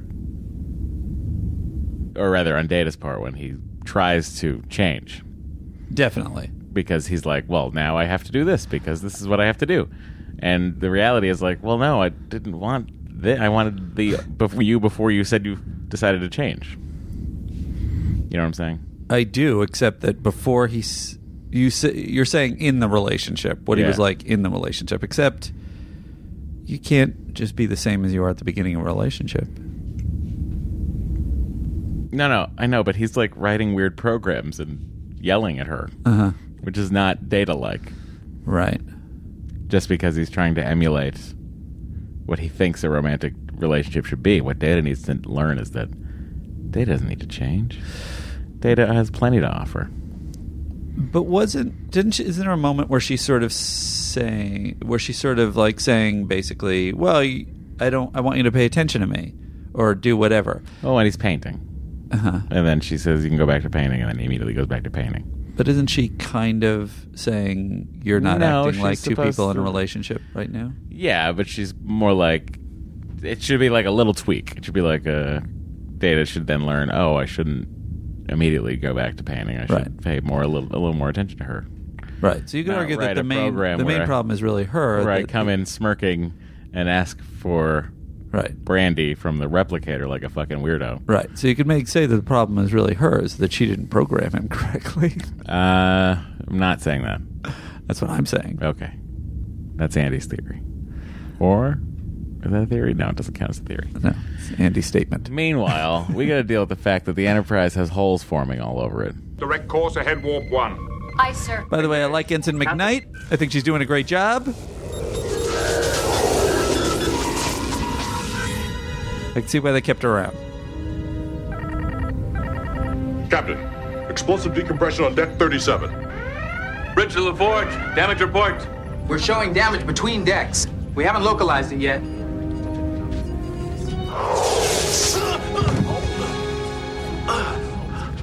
Thorn, you all right? Yes, yes, sir. LaForge to bridge. A cryogenic control conduit just blew out on us. I almost lost a man. Hanson, full stop. Aye, sir. Forge to bridge. Go ahead, Commander. I think we have some structural damage between decks 36 and 37. I'd better go check it out. Then a lady's half in a floor. That is awesome. I really like this. Just a weird thing. Oh, I didn't notice that until just now. The blood dripping down the nose. no, I was wondering why there was no blood. That's nice. Look at it. Did not notice that until I've seen this a hundred times. I've never seen that until just now. Wouldn't there be blood around the edges of where she's fused in? Yeah. Oh, nice. That's good touch. I never noticed that. I don't know, Andy. I've never had Never been something fused into a materialize floor. and dematerialize around me. Yeah. At least not yet. I'm hoping pretty soon though. During Van the last Mater. occurrence, I was able to That's who confirm one that of my was. hypotheses. The unusual preponderance of dark matter in this nebula is causing small gaps in the fabric of normal space. As the Enterprise moves through this nebula, it is colliding with these deformations. So every time we hit one, part of the ship momentarily phases out of normal space. or when one of them hits us. My reading suggests that the deformations themselves are in motion. Good thing one of those pockets didn't pass through the photon torpedo casings or one of the matter antimatter containment pods. The question is, how do we get out? Mr. Data, could you reconfigure the sensors so as to detect these anomalies? Yes, sir. But only at extremely close range. Even at minimal speed, it would be almost impossible to maneuver the Enterprise quickly enough to avoid them. A shuttlecraft is more maneuverable. He's right. He got it and he's We right. could position the shuttlecraft far enough in front Is of that the the first Enterprise time? it could detect the pods Seemingly. and allow us enough time to maneuver out of the way. We could give the shuttle control of our navigational systems. That way, the corresponding maneuvers would be virtually instantaneous. Make it so. So they got to send a I'll do my uh, pre-flight once I'm on board. Not this time, Will. I want you. shuttle out there. Sir? They should just send like 17 shuttles out and function as a sensor array. Because they can't detect the things until they're close, right? But if there's a bunch of shuttles around the Enterprise with their sensors going, they'll be like, okay, this one's coming. But aren't all the shuttles in danger? No, because the shuttles can detect it. They're smaller. But his right? So they shuttle can be can't closer. detect it. Can't it? I- I mean, a little bit, but it, it's it's hard for it to get out of the way. That's why it's that's why he he pilots it, isn't it? Mm. Okay. But did you? I think you may have said this for another episode. W- Why don't they just do it uh, remotely? What's the reason they send the shuttle out again? To sense the- it earlier. Because yeah, the shuttle has to be shuttle Closer to closer be closer it. to, the thing. So and then it why can don't they put just- in the input the, the the navigational input to the Enterprise, which can then correspondingly maneuver. So why doesn't he rem- why doesn't he maneuver it remotely? It wouldn't be as dramatic for the final act of the drama. exactly. The pilot of the shuttle. Captain, it is my duty as first officer to safeguard the lives on this ship, including yours. The Enterprise can't afford to lose you, certainly not in this situation. I believe our best chance of escaping this situation is for me to pilot the shuttle. That My is- ship will. I've got to do this. That is a cocky move. Sir. See the best pilot on the ship? Is that what we're saying? Or is that just what Picard's saying? Well, we've always it's uh, it's canonical that Riker's the best pilot on the ship. Oh, is it? Yeah. I thought that there was all this stuff about what a great helmsman uh, Picard was. Yeah. Well, look.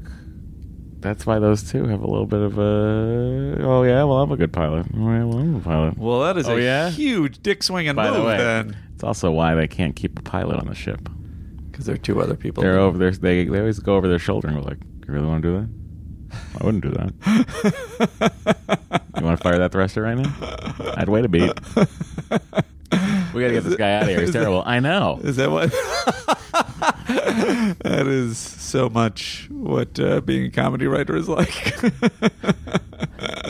oh, that joke. All right. Is that what you want? Oh, that totally makes sense. Helmsman, helmsman, helmsman. Everyone's flying out of there since Wesley. Oh, Matt, you're getting. Uh, it's not. I don't even know if it's a. Uh, let's see if there's a Matt explained it one. It's. Uh, I don't see anything. As a matter of fact, can't even find fixed it. Well, there you go, everybody. The long-standing problem of why haven't they been able to replace? It didn't make sense, but Matt fixed it. Wasn't really broken, but I think that's a great, great. Uh, It's a nice touch. Take. You know, I love takes. Hot takes, warm takes, medium takes. All kinds of takes. medium takes. It's a good name for something. Uh Andy, it's twelve fourteen. When's your uh, when's your heart out? I mean, you know, uh, it'd be better if it was sooner, but like we can we can finish this. It'd be better if it was sooner. Yeah. Wouldn't it always be better if it was sooner? For us? So you always want to be done with whatever it is you're doing, no matter what you're doing. No, I well, all right. I have some I have some enjoyment issues in my life, but by the way, Matt's putting his his foot on the guitar uh, on the guitar pedestal while he's podcasting because this is his art. This is his music, guys. Uh, my foot's on a footrest. It's on a footrest. Enabled. Ship's computer is accepting navigational inputs from the shuttle. Forward sensors are online. Ensign McKnight, plot a course for the shortest distance out of the nebula. And then give it to me. and then I'll do it. Good plotting. And they go through, and uh, he gets them out of there. You don't. You don't I mean, he's gonna blow up, and O'Brien. It's really MV, MV sees it. Oh wow, he's already calling it early in the show. Did we get him back? Parts of him. Now we got it back. We got him. I'm a little dizzy, number one, but none the worse. I'm on my way. I fell down when I got here. Commander, we are nearing the perimeter, one million kilometers away. All right. Let's make a run for it. Aye, sir. Orb 900.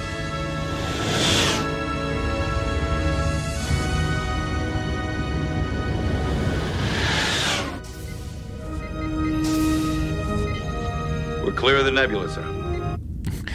I'm going to walk in here really dizzy, everyone, because I'm just I've just come from the transporter room, so just I'm just going to perform. Plot a course. He crawls to the chair. Oh, Engage. I can't see which end is up. look at that. Look at that look.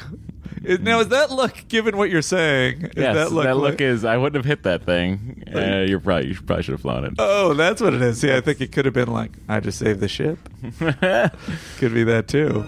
There's definitely, that is a loaded look. Or maybe it's two different things. Maybe for. For Picard, it's uh, hey, I just saved the ship, and for Riker, it's like God, I love you. Hey, Thank you. It is much less Spartan, is it not? much less. It looks great. It really does. It looks great. Jenna, you are repeating yourself. I have often found this to be indicative of a mental distraction. Is that a correct assumption in this instance? Um, I'm afraid it is. Then perhaps we should begin our meal. Among humans, a low serum glucose level is often responsible. I think we should talk. Could you sit down? Oh no. It's the breakup speech, Andy. I It's know. what we most feared. I thought this was going to work. I'm not sure how to begin. What is the subject?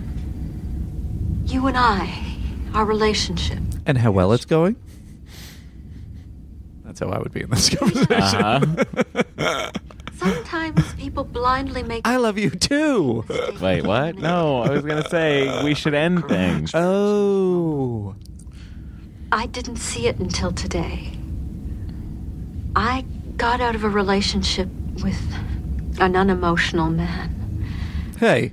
Oh, that's not about me. got right back into another one with with a man who's absolutely incapable of emotion. There does appear to be a recurring motif. You were so kind and attentive. And then you changed. I thought that would be enough. It would have been, but you changed. Is it not? Yeah. No, it's not. Because as close as we are, I I don't really matter to you. Not really. She looks forward to seeing her. He said it himself. Will ever make you happy or, or sad or touch you in any way. That is a valid projection. It is apparent that my reach has exceeded my grasp in this particular area. I am, perhaps, not nearly so human as I aspire to become. Here's a theory. I really don't think it's a theory. Uh, an Andy's theory. I think Data's belief that he has no emotions and he is not human is his version of self hate. All right. Yeah. Uh, I just think he just doesn't know. I think he was programmed with it. Oh, boy. I will bring our meal. Um, no, that's all right, Data. I don't require food, though. and I What am I gonna- I'm just gonna replicated it. just throw this out. Okay. Here you go, Spot. Jenna, She really dressed up for this are breakup we speech. no longer a couple? No, we're not. Then I will delete the appropriate program. this is maybe the coldest thing anyone's ever said to anyone after a breakup. Later. I think it Uh, is. I wish I could say that to someone if they ever broke up with me. Uh, you can. They just want to know what you're talking about. and uh, all these Omar. people who are like, oh, cats aren't empathetic. Spot is the only one that knows that he has emotions and knows he's hurting and jumps up on his lap. Get out of here with that crap. Which I, if you're aggressive, what's happening? I don't know. It just bothers me when people are like, dogs are you're all nice and cats aren't. Dogs are nice and cats are nice. All animals are nice to Andy. Squirrels are nice. That has been my experience. Mice are nice. Mice are a little bit timid. Bears are nice. I wish I could hug a bear. That'd be the best. I'm right here, buddy. the kind of bear. What? Oh. Ladies and gentlemen, that was, uh, in theory, Andy's favorite episode of the week. it was really good. I really liked that one. Um, delete the appropriate program. Ah, so sweet. Such a great. Okay. Oh, you're gonna break up with me? Um, I'm just gonna delete any evidence of this dynamic. Is that okay? Mm-hmm. good for you, Data. Um, Do you ever yell? Do you ever laugh? Haha, and then say secunda when you break up with someone? Um, no, I feel racked. Ah, secunda. I'm racked with guilt. I can't. I can handle being broken up with a thousand times better than I can breaking up with someone. Oh, well, then maybe that just tells you something. If you think I'm disorganized of mind in this podcast, you should see me during a breakup. I think you shouldn't break up with anyone ever, Andy. No, because I'm lucky to have anyone. Is that what you're saying, Matt? No, not at all, but also yes. Uh, MVC. Let's see.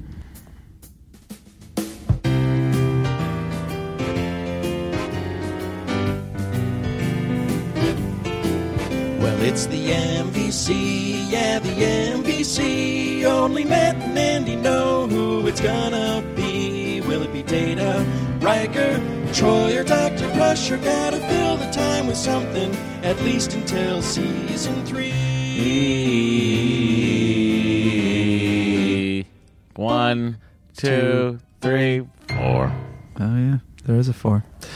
Um, so you're Uh, gonna say O'Brien? I mean, Picard's out there in the ship. I know, but Who makes who breaks the? Uh, what about Worf? With uh, he's the one who comes up with the shuttle thought in the first place. Uh, he's right. Well, it's so rare we give it, get to give it to Worf. Yeah. But, you know, some very Klingon centric episodes coming down the pike. I feel like eh, he'll get his eventually. And Patrick Stewart uh, directed a great episode where he, I feel like, made inadvertently took a scene that his character was in and made himself the NPC. you think it was written that way? think And he- he's like, I think he- "Uh, wouldn't it be better if uh, I was the one? What if I went? Ron, Joe, listen, I was thinking about what you wrote here. What if I went instead of Will? What if uh, the second that, that O'Brien beams me back on board, I go boom and point at the crew? he beams me right to the bridge. What if I flexed for each of them? what if I pointed at them but flexed and said, You're alive, you're alive, you're alive? Guess who did that to this guy? yeah, good times. Anyways, uh, What do you say? I say it's Uh, you know the ship, right? The ship's the thing in danger. Yeah. Picard carries out the thing. Data d- figures out their pockets. Ugh. I've been thinking about something lately, Matt. Yeah.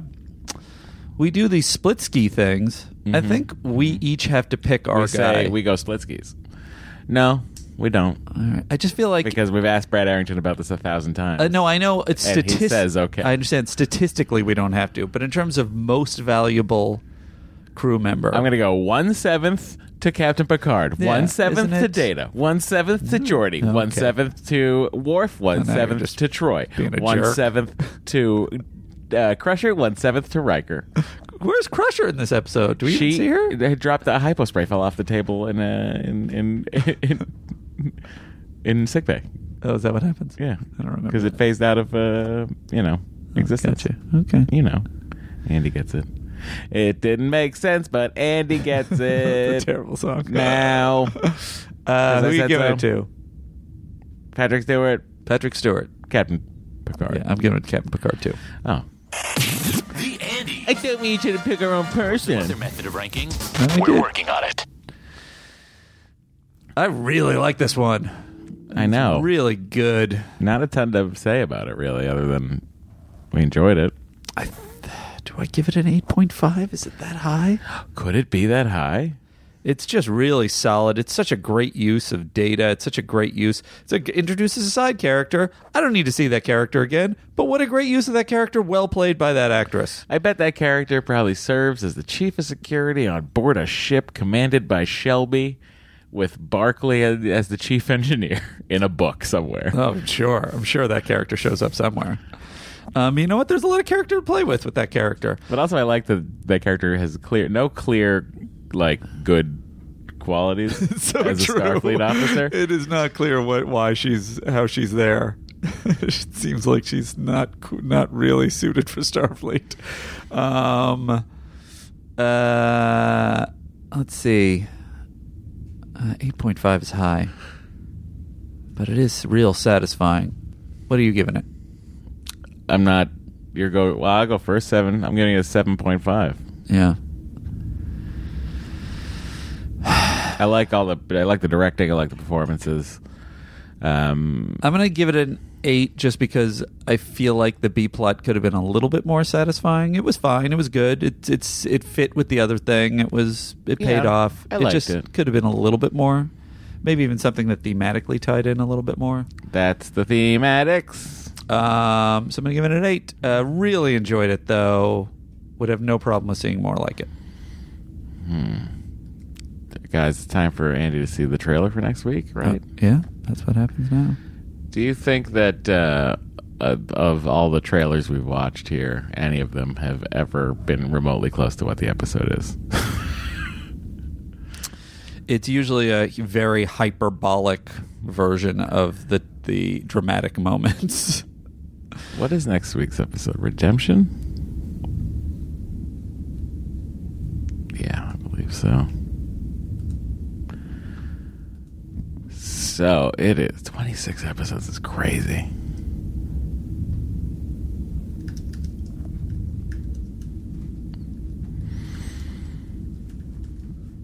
Andy's not vamping because we're all, he's also doing something. I'm sorry. I, that was that's that's the bad podcaster in me because he was doing a thing Klingon and I should Empire have jumped faces in. extinction. It is a time Klingons. to celebrate, for tomorrow we all may die. Data must decide who will live and who will die. You don't give a damn about the people whose lives you're throwing away. We're not just machine fire. And will Picard's past finally catch up with him? Tasha. Find out the chilling answers on Oh, I feel Star like I shouldn't Trek, have seen The this. Next Generation. I mean, I get why we're watching the trailer, Maybe but you should have seen it because we all had to see the same thing you saw. I know. Usually I'm in favor of trailers because I want to see what's going to happen, but I think that trailers are made to protect against spoilers nowadays more. Certainly, like you got the Mad Men trailers, which were hilarious, which were just like, there's a lamp. Everyone sit.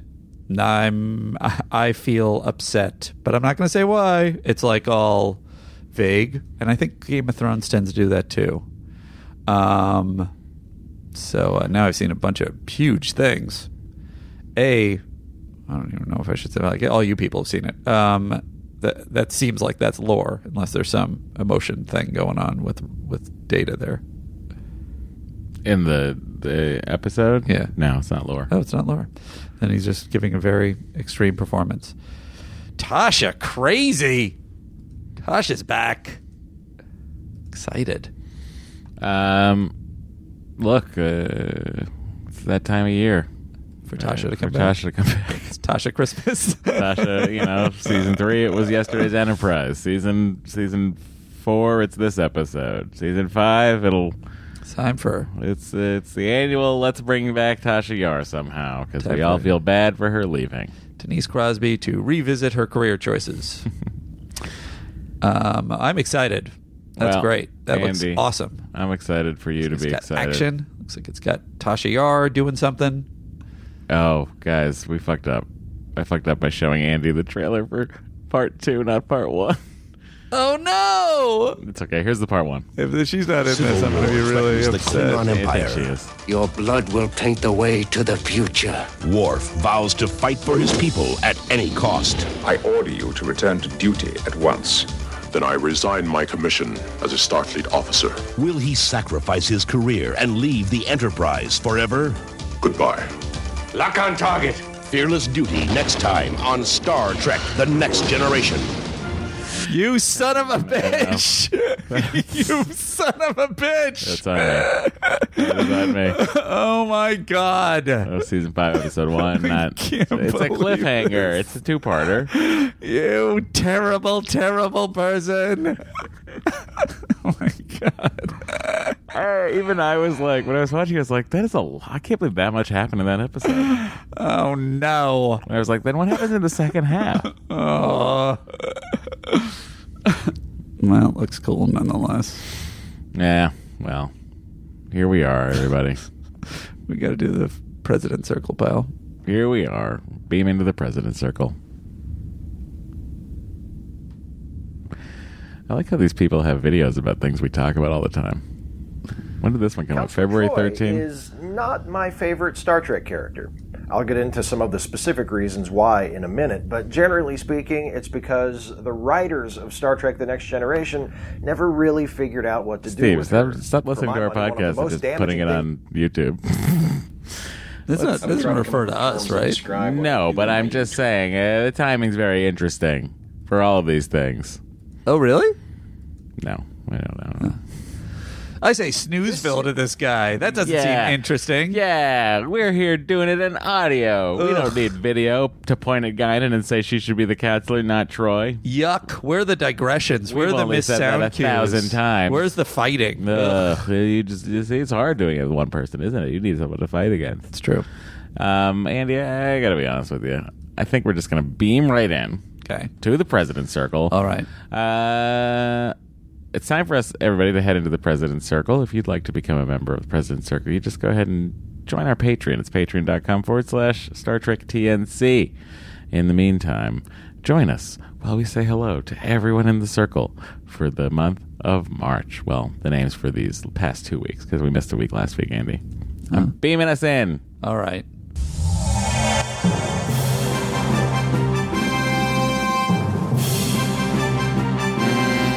The United Federation of Planets President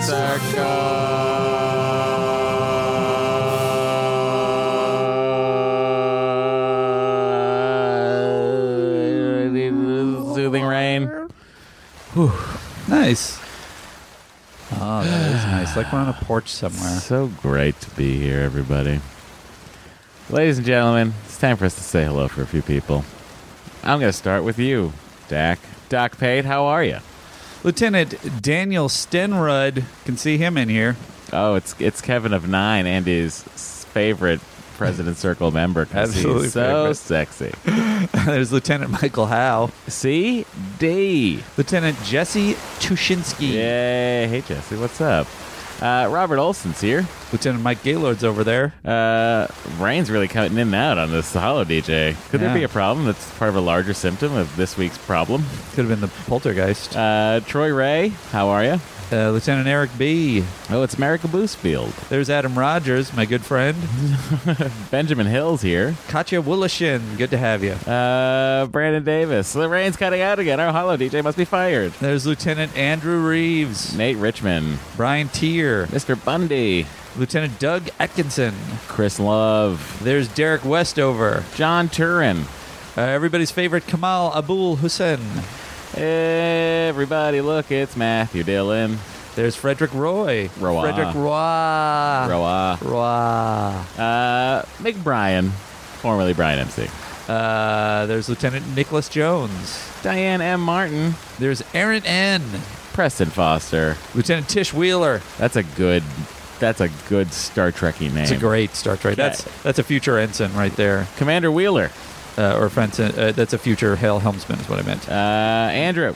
Uh, Matthew Cutler, J.D. Cohen. Lieutenant Adam Connor- Connard, Uh, Alex D. Geslin is here.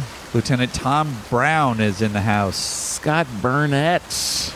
There's Lieutenant Risa Kotchuk over by the You know, macaroni I mean, and they- cheese. They, know they're all lieutenants. You have to keep saying it. I feel like they get a satisfaction out of it, but if you guys don't, let me know. Christopher Melkowski's here. There's Patrick Benoit, Lizzie A. Chris Dybel, Tony King. Ross McLeod, Rob Sabine. Heather Nelson, Oh boy, oh boy, Heather Nelson, Mark Dro- no, sorry, Mark Dordle, DeWanda Reekins, Uh, Reckon- Jason, Luke, Dan Kostelik.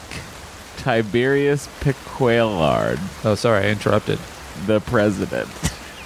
really filled it out there, Jason. really hiding the I love it. I love it. Dan Kostelik, Uh, Janella Jerome Robbins, Lieutenant Lisi D, James Curtis, Lieutenant Emily Eldred. Jesse Glaspin, There's Kyle Gant, Fred Coppersmith. uh, our good friend Stevie Marie Nickel. It's Ben Roach. Why, you know, I wonder why more people don't write in about marveling. Like all of you, all of you that we're reading out right now have listened to marveling. Um, Why don't they if ask you us want- Marvel questions? If you want to ask us Marvel questions, put it under the uh, the posting of Marveling that month. That'll be the easiest. oh, that's way for how me to Andy see looks at it. It. Yeah, Uh, Dion, Jeremy, Paul Sharp, Lieutenant Andrew Marquis. Goddess, Car- uh, Goddess of Cars herself, Kristen Scalise, There's Gareth Case, Beth Harrington, Trek Barnes, Brent Allard, Carolyn Land. Claire Powell. Thank God the rain has picked up a little bit. Joe Denner, I'm sorry, Joe Denarelli, Luke Morgan Howe, Christopher P. Gill, Lieutenant Vincent Neri, Adrian Carter, Christopher Finaghi, Chuck Day, Doug Mai, Brandon Callinger, Kyle K- Thompson, Catherine Novacek, uh, Seth Olson, Kathleen Guzman. Adam Zani. Uh, You did he- he- almost. He, You gave us wrote the it. thing. Adam Zani. There you go. Zani and Edward Nunes's, Stephen Herman, Jason Sinclair, Kelly Newman, Matthew and- L. Went. Oh, he did Oh. it. Christopher Colbert, Ron Ron Blake. LeBlanc, Andrew Rideout, And- Marcus Martin, Andrew hang on, Gibson. Uh-uh. Hang on, hang on. And Peter Shern. Everybody else, starting with Cece, we're going to get to you next week uh, for the Grand March finale. Exciting. Uh, I'm excited. You're excited. We're all excited. Tune in uh, next week if you want to check out all you people who listen for your name. you Head on over to Patreon uh, and listen to us talk about Discovery. Andy, what are we supposed to be talking about for Marvel this week, this month? That's a good question. Uh, I believe it is Iron Man. No, Thor: The Dark World. Is it Thor: The Dark World? I don't know. What came out after Avengers? Uh, let's find out. Everybody wants to know what the hell we're doing in the Marvel thing. It's not coming up fast enough. Let's Uh, take a look at all these movies and see if I can see It is an order. It is Iron Man three. Oh, nice. Yep. Well, that'll be a good one. Excited about Shane Black and all of his Shaneness and the fact that it's never really explained again what he does with the arc reactors after. Anyway, don't worry about it. We'll get to it. Oh, exciting, marveling news. James Gunn will be back at the helm of uh, Guardians of the Galaxy 3. Yeah. I'm excited about that. Me too. Very excited. I love and he's those also movies. going to do Suicide Squad now, so he'll finish that, and then I'll go to crazy to marveling. Uh, That's to so marveling. awesome. He'll go creating content for our podcast. I mean, he could come on if he wants. sure. Oh, really? You'll let him come on on Patreon? Oh, Uh, It's not the you'll let him- format. oh, I it's not the see. format. See what I'm saying, Interesting. Andy? He's finally understanding that I do have a plan. No, you don't. I do. And it's my plan. Get away. Get away from my plan. Anyway, we should probably beam out of here. Everyone's like, why are they not ending this? I don't know. I don't have answers. Disengage. Andy, you have to play the thing. What thing? That tells people where to contact us. Oh, you're right. We're out in space, or I guess we. we- This is this is the time that we uh, sent them out. It's rain space. Da, da, da, da. Disengage, everybody. Follow Star Trek The Next Conversation on social media. You can find them on Instagram and Twitter at Star Trek TNC. On Facebook, search for Star Trek TNC and join the Face Group.